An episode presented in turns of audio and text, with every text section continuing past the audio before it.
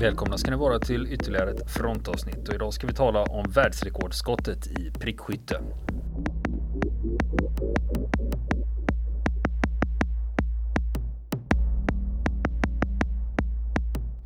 Och nu ska vi fortsätta berätta historien om hur det gick till när Corporal of Force Craig Harrison träffade två fientliga kulspruteskyttar på 2475 meter. Och han flygs till Birmingham och eh, fältsj fältsjukhus är det inte frågan om utan det är militärsjukhus. Då. Utan han, fly han flyger till Birmingham och där får han träffa sin flickvän Tanja. Och det mm. blir en vecka på, på rehabiliteringen. Eh, sen ville Harrison träffa sin mamma också. Fast hon, hon är inte så intresserad av att komma. så, så, hon, så hon kommer inte.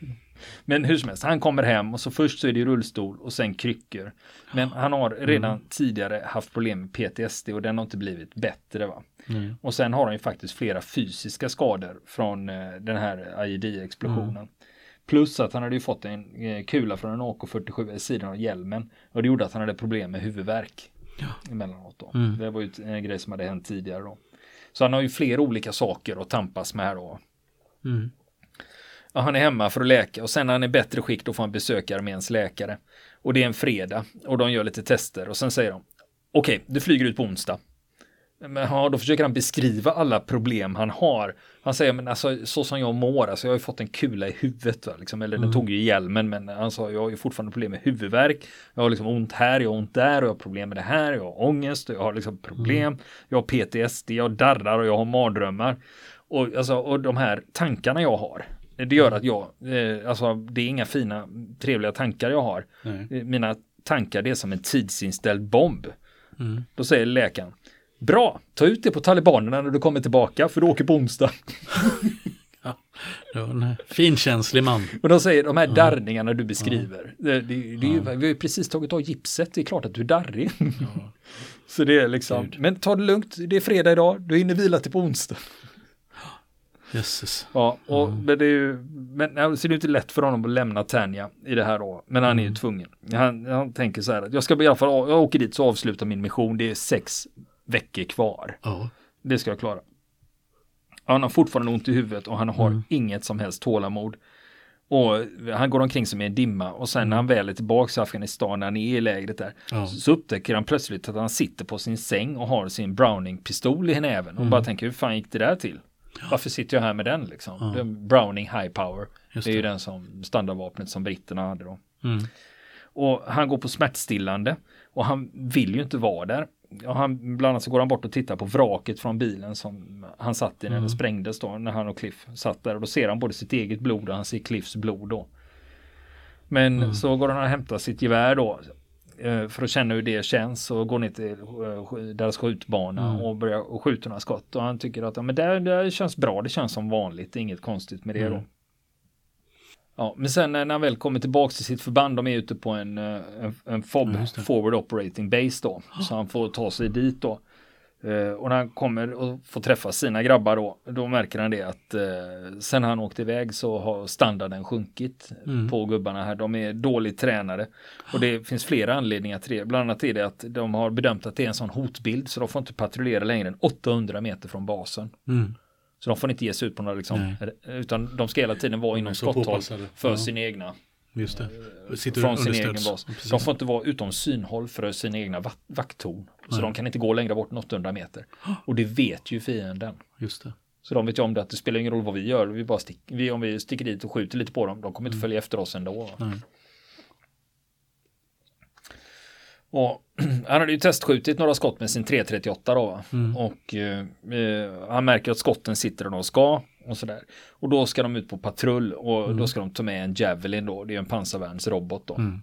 Det. Och det, deras uppdrag den här gången det är att de ska övervaka en väg som talibanerna använder. Och han löser av en prickskytt. Och så, och så blir det natt. Och då ligger han med, med, med bildförstärkare. Och han söker upp en ny eldställning och han har ju inte bara med sig sin, eh, eh sitt prickskyttegevär, han har också med sig sin SA-80. Mm. Det är ju den brittiska automatkarbinen. Mm. Som kom på 80-talet. Det är en sån 556 med bullpup. Mm. Och den eh, första, den har ju haft jävligt dåligt rykte. Mm. Som ett väldigt dåligt och inte särskilt tillförlitligt vapen. Mm. Och nu, brittiska soldater som själva har uttalat sig om det, de säger att jo, men de första versionerna som kom ut, det var rena skiten, men sen gjorde man modifieringar, så sen Mm. blev det ett mycket bättre och stabilare vapen. Men ryktet har Som- hållit i sig. Men ryktet har hållit i sig att det är ett skitvapen. Va? Ja. Jag, jag har själv skjutit med den och jag tyckte väl den var lite skramlig och sådär, men annars så eh, Mm. var det väl som vilken annan automatkarbin som helst nästan. Eh, Nu är det Harrison då, då ligger han med en ghillie-suit, alltså en sån här trolldräkt då. Mm. Och han lägger fram sin pistol eh, också, så den är inom räckhåll ifall någon smyger upp på honom. För det kan Mm. vara svårt att svänga runt med ett eh, prickskyttegevär när du ligger där med det. Och sen också träffa någonting eh, på några meters avstånd kan ju det. vara vanskligt också. Och, men sen börjar det bli ljust och värmen tilltar också. Och en taliban dyker upp i utkanten av byn. Det är 700 meter bort. Och eh, han har ju skottställt sin, eh, sitt vapen, Mm. sitt prickskyttegevär ordentligt. Så, att, så han stabiliserar ställningen där han ligger. Han har ju dessutom haft gott om tid att förbereda Mm. sig då. Så på 700 meter, pang, träff i bröstet och han faller. Och Harrison han känner sig tvungen i boken också att beskriva det här kring dödandet då. Mm. Utan han förklarar att han är inget psykfall och han är ingen slaktare. Han njuter inte av dödandet utan det han liksom går igång på det är ett väl Mm. utfört jobb. Och det är när allting funkar som det ska. Ja. Men samtidigt så har han ju problem med sin PTSD va. Mm. På grund av att den har enorma skuldkänslor för de sakerna han har gjort också. Mm. Som blommar upp under PTSD då. Eller också kan man ju säga att det är en normal reaktion på helt onormala Ja, och en helt onormal verksamhet. Just det. Vanliga Just det. människor brukar ju inte ligga och skjuta ihjäl folk. Nej. Eh, Och det är väl klart att när du ägnar dig åt sånt Ja. löpande så, i- så, sen- Mm. så blir det saker som händer i huvudet. Va? Och eh, Harrison hade ju precis fällt en taliban här. Men han rör på sig. Och det Mm. efter att ha fått ett sånt skott i bröstet. Och Harrison tänker att fan, han måste ju vara byggd av stål. Mm. Så, han, så han laddar om och sätter en till kula i honom. Och han fortsätter att röra på sig. Och tänker men vad är det här? Han rör sig lik förbannat. Men en av talibanens kompisar som är i skydd. Ja. Som lyckas få tag i sin sårade kamrats fötter och drar in honom i skydd då. Så han kommer utom skotthåll. Och Harrison spanar av byn. Och så skriver han ner avstånden. Nu har det ju ljusnat då. Så han skriver ner avståndet till de olika byggnaderna och platserna. Där det kan dyka upp fiender. Ja. Och plötsligt smäller det till rejält i närheten. 600 meter bort står en person med en avfyrad RPG i händerna och han har avfyrat mot byn. Och en man i byn har sårats svårt och de andra byborna pekar bortåt. De pekar på talibaner som närmar sig. Och en brittisk Scimitar, det är ett pansarfordon med en Just det. 30 mm automatkanon, öppnar eld. Och Harrison öppnar också eld. Och på grund av dånet från striden och oredan vet inte talibanerna om att Harrison ligger på en höjd. Med ett prickskyttegevär med fritt Mm. skottfält. Och Harrison vet själv inte hur många han dödade i den här striden, men han beskriver det som att jag sköt, träffade, gick till nästa mål, sköt, träffade, gick till nästa mål, sköt, träffade och så vidare. Mm. Så han har inte en aning om hur många många det är frågan om eller hur lång tid det här Mm. pågick. Men under tiden vet man, för det är den, när striden pågick under två timmar. Plötsligt bryts tystnaden av en automatkanon och Harrison ropar över radion och frågar vad de skjuter på. De svarar, det är inte vi. Det är talibanerna som har dragit fram en, luft, en grovkalibrig luftvärnskanon. Så de skjuter mot höjden med. För de har tydligen fått info om att det ligger en prickskytt där. Och Harrison han försöker spana av liksom. En luftvärnskanon är ju inte liten va. Eh, Men han ser ingenting, han upptäcker inte den här då. Men det, det kommer in en Apache, en attackhelikopter som öppnar eld och då tystnar kanonen. Och sen är det ny dag, Ja. dag två. Och Harrison han är ganska medtagen vid det här laget och har svårt med koncentrationen. Och han får information om att fienden tagit med sig en Duska till området. Duska är ju en stor, Just det. 12,7. Jajamän. Luftvärns. Just det. Och han ser också att bybor de bär vapen mellan hu- husen. De lastar vapen Ja. fram och tillbaka. Han får order att hålla inne med elden tills de vet vad som pågår. Så han ställer in siktet och rättar till sin skjutställning. Och han ser en man komma ut ur ett hus med två RPG-projektiler. Det är ju de här skotten som man har till eh, raketgevären. Han har två RPG-projektiler och ett band till en KSP. Och det här Harrison, eh, han kan inte liksom släppa det, han förstår att det här är liksom ett eh, Mm. potentiellt allvarligt hot. Så han öppnar eld. Mm. Och den här kulan träffar sitt mål, men den passerar tvärs genom kroppen. Och eh, den här mannen, han tappar grejerna. Mm. Och då är det en annan som springer och plockar upp grejerna. Mm. Och då direkt så får han ett skott i bröstet av Harrison då. Uh, och då får han info över radion att avlyssningen av talibanernas radiotrafik och den här radiotrafiken mm. är intensiv och de varnar för en prickskytt. Mm. Sen är det dags för dag tre.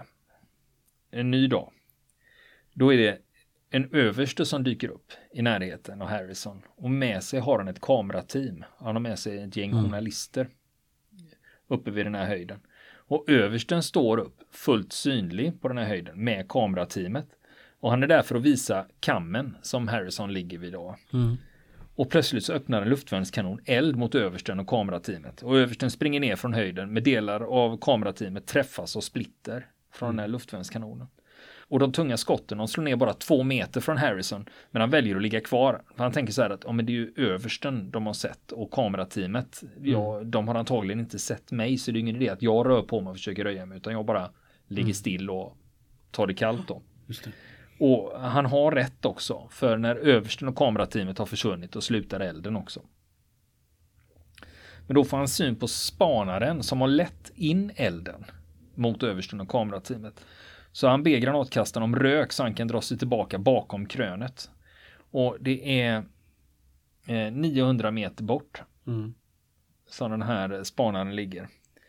Och eh, då, får, eh, då använder de sig av eh, pansarfordonet, Scimitaren. Mm. Den har en 30 mm automatkanon. Så de använder sig av den och riktar in sig på spanaren. Och pang, pang, pang. Tre skott. Sen är den spanaren borta då. Och det har ju gått några dagar här nu. Och Harrison har en dag kvar på den här höjden. Och under den dagen så utsänds hans tidigare eldställning för fientlig eld. För de är övertygade om att han ligger kvar där. Han hade begärt in rök mm. så han kunde flytta på sig.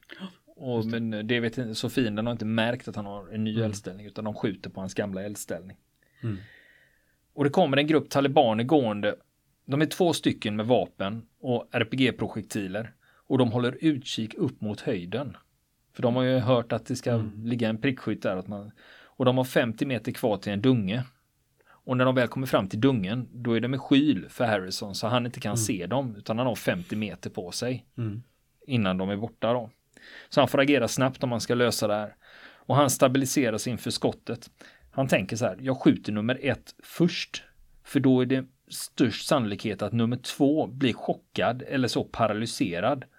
Så att jag mm. hinner slänga iväg skott nummer två och sätta tvåan då. Mm. Istället för att göra tvärtom då. Just det. Så han trycker av. Pang! Och träff i benet. På den första då. Och tvåan springer iväg och han siktar lite framför målet och trycker av. Pang! Miss. Han provar igen med större framförhållning. Två mildot den här gången. Och det funkar. Han träffar och han ramlar omkull. Och skytt nummer ett skriker och lägger sig i eldställning för att skjuta. Och Harrison avlossar ett till skott mot honom då och då blir det träff i halsen. Och nu dyker talibanerna upp med en rysk AGS 17. Det är en helautomatisk granatspruta som skjuter 30 mm granater. Och det här är en eh, ganska gammal pjäs. Den har mm. varit med sedan 1970. Mm. Och den användes flitigt av Sovjet när de var krig i Afghanistan. Just Så det. det. finns ju fortfarande mycket sovjetisk eh, materiel där. Precis. kvar där. Och fienden använder den här AGS 17 för att ge eld mot höjden och britterna får ducka. Och nu ser Harrison flera fiender som försöker ta sig fram till den här tappade ammunitionen för han hade ju skjutit ner två stycken som hade RPG-projektiler och mm. Eh, ammunition med sig. Nu kommer det andra och ska försöka plocka upp den här ammunitionen då. Mm. Och de gömmer sig bakom en mur. Och för att ta sig till ammunitionen så måste de passera en öppning i muren. Och Harrison siktar på öppningen och väntar på att någon ska dyka upp.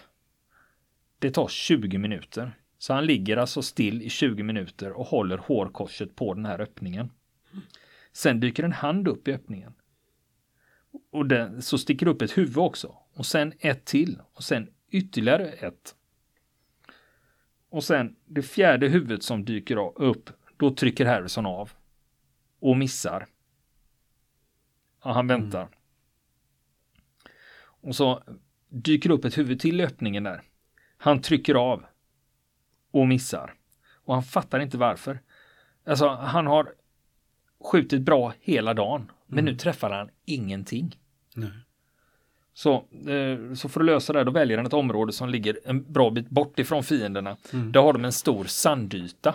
Mm. Och vitsen är att då kan han se, om man skjuter mot den här sandytan, ja. då kan han ju se i siktet var slår kulan ner någonstans. Varför träffar jag inte med, när jag har ett mål mitt i hårkorset och jag träffar inte. Och då skjuter han och då ser han att kulan slår ner till höger om där han har siktat. Mm. Och då börjar han fundera, vad är det som har hänt något med siktet eller något? Nej, men då upptäcker han fan, vinden har ökat. Mm. Aha, det var vinden som gjorde att han inte träffade längre. Så mm. han justerar på vindratten och så skjuter han på sanden igen. Nej, mm. det var inte riktigt bra. Eh, så han justerar igen, ett skott till och mm. då sitter det där det ska då vara. Och han var inte så rädd för att upptäckas för det pågick massa skottlossning på massa annat håll här va. Mm. Så att han kan göra det i skydd av andras eh, skottlossning. Men nu ska vi tillbaks till målen. Ja, och så håller han koll på den där öppningen igen då. Eh, och där dyker upp ett huvud. Harrison skjuter och missar. Han laddar om. Skjuter igen. Träff i halsen. Och nu försöker ingen ge sig på försöket att hämta den här ammunitionen utan de mm. liksom förstår det att de en försök, vi sticker inte upp huvudet här eller försöker mm. ta oss fram här utan vi håller oss borta.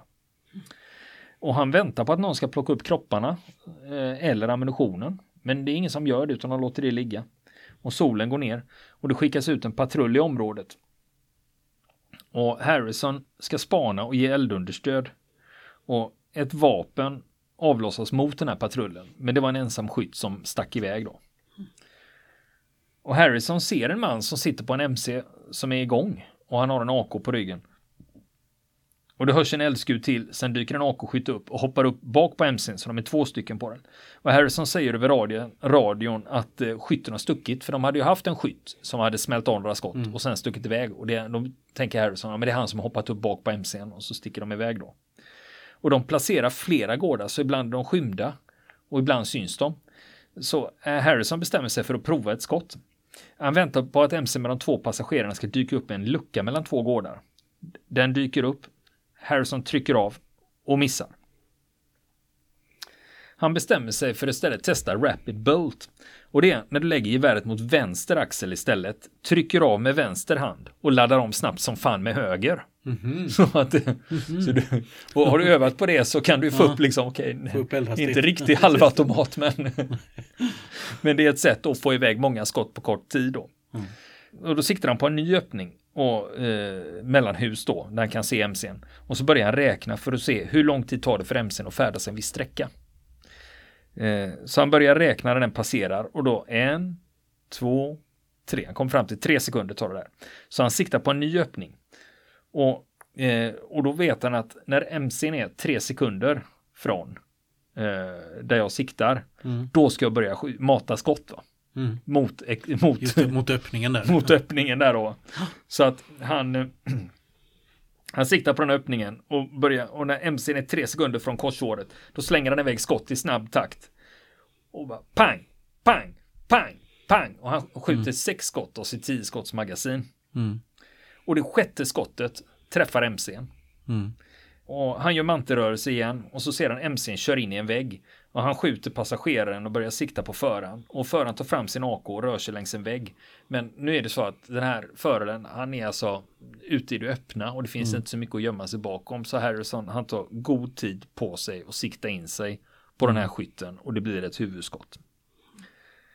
Men då råkar Harrison ut för något. Plötsligt drabbas han av en kraftig känslostorm. Och han har inte lyckats stänga av känslorna utan han börjar skaka och han tänker på sina döda kamrater och börjar gråta och säger högt mm. jag är körd. Och eh, mm. han har fällt många fiender de senaste dagarna och mm. han luktar illa. Han har på sig med bajs i ryggsäcken. Det är ju alltså så att eh, de bajsar ju i plastpåsar eller i klingfilm, alltså gladpack och tar med sig det så man inte ska se att de har varit där och pissar i flaskor och tar med sig. Och Ja, han, I det här läget så somnar han och börjar drömma. Och han börjar drömma om dem han skjutit och att de jagar honom. Och han vaknar upp och drar mm. sin pistol, sin Browning, och han ligger och stirrar upp mot stjärnorna. Och han sover stötvis under natten och på morgonen börjar det ljusna och bli varmare. Så han har ju fått ett ångestanfall här mm. eh, under den här dagen. Mm. Men nu har amerikanerna kommit som ska lösa av och Harrison ålar från sin eldställning. Och när han kommit utom synhåll, då reser han sig upp. Han rapporterar till amerikanerna om vad som har hänt och hur terrängen ser ut. Han går ner för höjden och amerikanerna flyttar på sig när han kommer gående. För han luktar så jävla illa. Mm. Eh, och väl tillbaka på basen. Eh, det var mars 2010 Mm. och nu ska han hem då. Och ena dagen i frontlinjen och dagen därpå hemma. Eh, och det är också sån här Mm. en svår spooky grej liksom Ja, att det, eh, det, liksom, det växlar liksom från Ja. frontlinjen till hemma och då är liksom man förväntar sig att folk ska liksom kunna Mm. switcha om då. Va? Precis. Men det är inte alltid det går så bra. Och det var ju Carl Balantes, han som Vietnamveteranen som skrev Matterhorn. Han Mm. skrev ju det, fördelen var ju liksom eh, marinkårssol- en del, eh, eller marinkårssoldaterna från andra världskriget. Från sin upplevelse på Stilla havsöarna så fick de tillbringa veckor tillsammans på fartygen som tog dem till USA. Mm. Då hann de liksom varva ner och prata igenom det här och liksom programmera om sig själva mot ett civilt liv och prata om Mm. när jag kommer hem ska jag göra så här. Men han sa det, vi som var i marinkåren i Vietnam, dagen därpå var vi i San Francisco liksom. Och liksom, Ja. det var just den här, Spökar i huvudet där ja. ja, han sa att det var ett problem, han tyckte Mm. det skulle vara bättre med en någon form av liksom en egen, och han sa det att de här um, veteranerna från andra världskriget, för de blev det ju också en egen debriefing i den egna gruppen till Mm. dess att de kom hem. Just Och det. att det skulle vara hälsosammare då. Just det. Och det är ju något som Harrison drabbas av här då när han har varit i frontlinjen ena dagen och sen Mm. dag, dag två är han hemma. Han beskriver det när han är hemma att allting verkar hända i slow motion Mm. och han är nervös och han känner sig helt bortkommen. Och när han kommer till hemmabasen i England då känner han sig helt övergiven. Men han får ju träffa Tanja i alla fall. Det är ju liksom Mm. det som håller honom uppe. Och han försöker hålla masken för att inte visa för någon hur han mår. Och det gäller ju både mot eh, kollegorna på basen och eh, eh, även mot henne då. Mm. Men han får inte åka hem nu. De ska tillbringa en vecka på hemmabasen för att varva ner och anpassa sig till livet i England. Så det är ändå en tanke kring det här då. Ja, just det. Men under den veckan så övar de mest på marschera inne på området. Och de är sura för de vill bara åka hem. För att när de väl kommer hem då ska de vara lediga i fyra veckor. Ja. Och de övar inför en parad och den här paraden ligger åtta veckor bort. Så de tycker att vad fan håller vi på med det här för? Eh, för det är nämligen, det är inte bara parad, det är också medaljceremoni. Mm. Och den här medaljceremonin tänker de, men det kan vara trevligt att bjuda in anhöriga då. Eh, fast eh, hans mamma är inte intresserad av att komma till paraden. Eh, om det inte är några hundar med. ja, det är inga hundar med. då är hon inte intresserad. Och 10 maj 2010, då är det då dags för den här paraden och medaljceremonin. Ja. Och när trummorna drar igång, då får han ju flashback från IED-explosionen som han och Cliff hade varit med om. Eh, Och det är så han tappar takten när de ska marschera då. Eh, Och så får han se sina sårade kompisar från truppen som är där. Och han mår inte bra av den upplevelsen. Men eh, han stålsätter sig och de får sina medaljer. Och sen är det höger vänster om. Och han ska till underofficersmässen. Och adjutanten kommer fram med två män och säger att eh, du, de här är från pressen eh, och eftersom er trupp var den som var mest i strid och ni hade också mest sårade så vill de göra en grej på dig och dina mannar. Mm. Och då frågar han, ja, men kommer den här att censureras på något sätt liksom? Mm. Och liksom Kommer ni gå igenom det här? Ja, ja, MOD då, försvarsdepartementet, Mm. Ministry of Defense, kommer ju att gå igenom den här och liksom se till att eh, ingenting kommer ut som inte skall komma ut. Va? Mm. Utan när vi har godkänt den, då får den publiceras då. Och då är det ytterligare en officer, ja just det, ja det ska censureras det här. Eh, Så det är ingen fara. Så han tycker liksom att, ja men då kan vi fan säga vad vi vill då. Så att Harrison samlar sina män och säger till dem att, ja ni kan berätta vad ni vill eh, för de här, för det kommer ändå censureras av försvarsdepartementet. Så det kommer inte bli några personliga detaljer eller någonting, utan säg, säg vad ni vill då.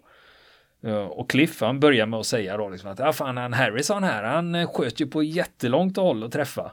Mm. Och reporten säger till Harrison att ja, så här, du vet om att det var nytt världsrekord va? Jaha, ja, okej, ja, ja, han tar det med en nypa salt för han, det är första gången han hör någon säga det till honom. Mm. Att han har satt världsrekord i prickskytte. Utan då var det försvarsdepartementet som hade sagt det till reporten. Men de hade inte informerat Harrison om det här utan han hade inte en aning om det här. Då. Nej. Utan han, ja, han bara spelar med. Ja. Och så frågar han så ska vi inte gå till mässen så kan reporterna snacka med killarna där. För Harrison, han var inte intresserad av att prata med reporterna. Han ville prata med de anhöriga till de grabbar som hade sårats. De ville han möta liksom, det. och prata med dem. Och så han går bort och pratar med dem och har ju varit lite orolig för eh, hur det här ska gå. va. Men han tycker det går bra, han får bra kontakt med dem och liksom de har förståelse för honom och han har förståelse för dem. Så att eh, det går bättre än vad han trodde. Och efter en halvtimme när de stått och pratat med de anhöriga där, då kommer reporten tillbaka och frågar, får jag ta lite bilder? Och, då, och Harrison får kolla på adjutanten som är med journalisterna där. Och, uh och adjutanten säger, ja det är okej. Så de tar lite bilder på Harrison bakom mässen. Och Harrison han ställer motvilligt upp då, han är inte så sugen på det här. Och så mm. han svarar på lite frågor. Och så tänker han att, ja vad fan det här, det är väl sånt som ingår i jobbet. Jag menar om armén nu vill mm. att jag ska göra det här, då får väl jag följ, lyda mm. order då. Jag är ändå soldat. Mm. Eh, och sen kommer då publiceringen i tidningarna. Då är det en omaskad bild på Harrison och hela hans namn. Och det tar hus i helvete. Då visade det sig att MOD Försvarsdepartementet mm. har gjort en blunder och godkänt publicering av namn och bild.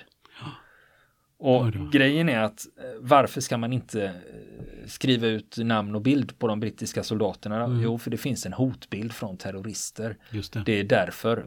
Jag menar, vi får inte glömma mm. att det, det har skett. Liksom, det har skett attentat ja. i, i England så att det här är inte liksom något hittepå eller någon, eh, något sånt utan det här är, det, det finns en risk här. Va? Och inte blir det bättre av att folk skriker mördare och trakasserar hans barn över det här då. Nej. Så att eh, kallar dem mördare och sånt oh, då när de berättat om sina bedrifter. Så de, det blir så illa så de får alltså skydd. De får motta massa telefonhot och skit så att de får oh. skydd av polisen. Och Harrison han mådde ju dåligt redan innan. Men mm. han mår så dåligt så han sjukskrivs. Och han är så besviken på hur armén har behandlat honom. För han tycker att här, här har jag ställt upp under, han har varit soldat i 22 år vid det här laget. Och han har riskerat livet och levt under vidriga förhållanden. Och sen jag vill att de ställer upp och liksom, han vill ha ett skyddat boende mm. någonstans då. Så, men han får ingen hjälp då, han blir skitsur på det. Och hela den här mm. grejen tar ju hus i helvete och det blir en jättecirkus kring allt det här med den här hotbilden. Och ett mm. tag får de flytta in och bo på ett regemente och Tanja är ju inte hans hans flickvän då, hon är inte så jävla nöjd med det här då. Så han mår inte bra på långa vägar. Då. Mm. Så liksom, det, det, och det går så långt så han försöker ta livet av sig. Och när han väl har kopplat in slangen i bilen för att gasa ihjäl sig, då startar inte bilen vid just det tillfället. så att det är liksom... ja. ja, så det kanske ja. fanns någon mening med det i alla fall. Ja, just det. Ja, men sen, eh, de hade ju haft en medaljceremoni, men det är snack om ytterligare medaljer. Mm. I, I samband med vad de har gjort. Och nu är det det som det är snack om med Harrison då. Mm. Då är det Military Cross det gäller. Mm. Och det är trea i rangordning i Storbritannien. För först har du Victoria-korset, sen kommer Conspicuous Gallantry Cross mm. och sen kommer Military Cross. Och det smäller högt då. Mm. Och så de blir kallade till en ny medaljceremoni. Men när han är där får han reda på att det blir inget military cross utan han får en mentioned in dispatches istället. Mm. Okej, okay, det är också en utmärkelse men ja. den smäller ju inte alls lika högt Nej. då. Och då undrar han liksom det här med frågan sitt befäl, men vi, det var ju någon som nämnde något om någon military cross eller någonting. Och den bara, ja, och hans befäl förklarade det med, nej men du har ju haft det jobbigt i sista och jag trodde att du inte ville ha med ståhej. Oh, så, ja. så det blev en mentioned in dispatches istället. Då. Mm. Ja, så eh, det som händer är att Harrison han blir sjukskriven då från armén. Och sen får han faktiskt lämna armén på en medical discharge. Och mm. det är alltså att han blir tvungen att sluta eftersom han är inte i skick att vara soldat längre. För han är så jävla körd i botten. Då. Och sen blir det en lång rättsprocess på det här då. För att mm. eh, MOD, han tycker att det är ju de som har sabbat hans liv ja. i det här. Då. Och det slutar med att det blir en kompensation på 100 000 pund. Mm. Det är ju väl ungefär en och en halv miljon svenska Just kronor. Va? Som går till Harrison för kompensation för deras misstag. Då erkänner de också att ja, vi gjorde fel som mm. lät journalisterna publicera namn och bild på dig. Då. Mm. Och sen 2015 då kommer han ut med boken The Longest Kill som, som är hans självbiografi som handlar om hans liv. Och majoriteten av de uppgifterna ni hört i det här frontavsnittet det kommer från den här boken. Mm. Jag passar på att säga det för att det är nämligen eh, lite kollegor som håller på med mordpoddar och sådana grejer. Ja, de, ja just det. det de, har, de, de, har inte creddat sina källor ordentligt Nej, då, utan det här är från boken The Longest Kill av Craig Harrison. Ja, det var Robert här med ett tillägg. Jag hade ju lovat att jag skulle återkomma med eh, de nuvarande rekorden. Eh, för det var ju så att Craig Harrison satte ju sitt rekord i november 2009. Och då var det ju 2475 meter. Det rekordet stod sig fram till april 2012 när en australiensisk prickskytt beväpnad med en Barrett M82A1 Eh, träffade ett mål på 2815 meter och det skedde i Afghanistan. Och rekordet från 2012 höll sig i fem år fram till maj 2017 när en kanadensisk prickskytt med en Macmillan TAC 50 Eh, från Joint Task Force 2. Eh, och då här skedde i Irak, då lyckades han träffa ett mål på 3540 meter. Och det är lite intressant utveckling om man då tänker sig att Harrison 2475 meter 2009 och sen eh, i maj 2017 då är man alltså uppe på över en kilometer längre än det som Harrison hade skjutit på, alltså 3540 meter. Som är det nuvarande rekordet. Vill ni komma i kontakt med oss så kan ni göra det via vår Facebook-sida som heter Fronten. Det är inga problem för er att leta er fram där. Eller också så mejlar ni på vår mejladress och det är frontenpodcast.gmail.com.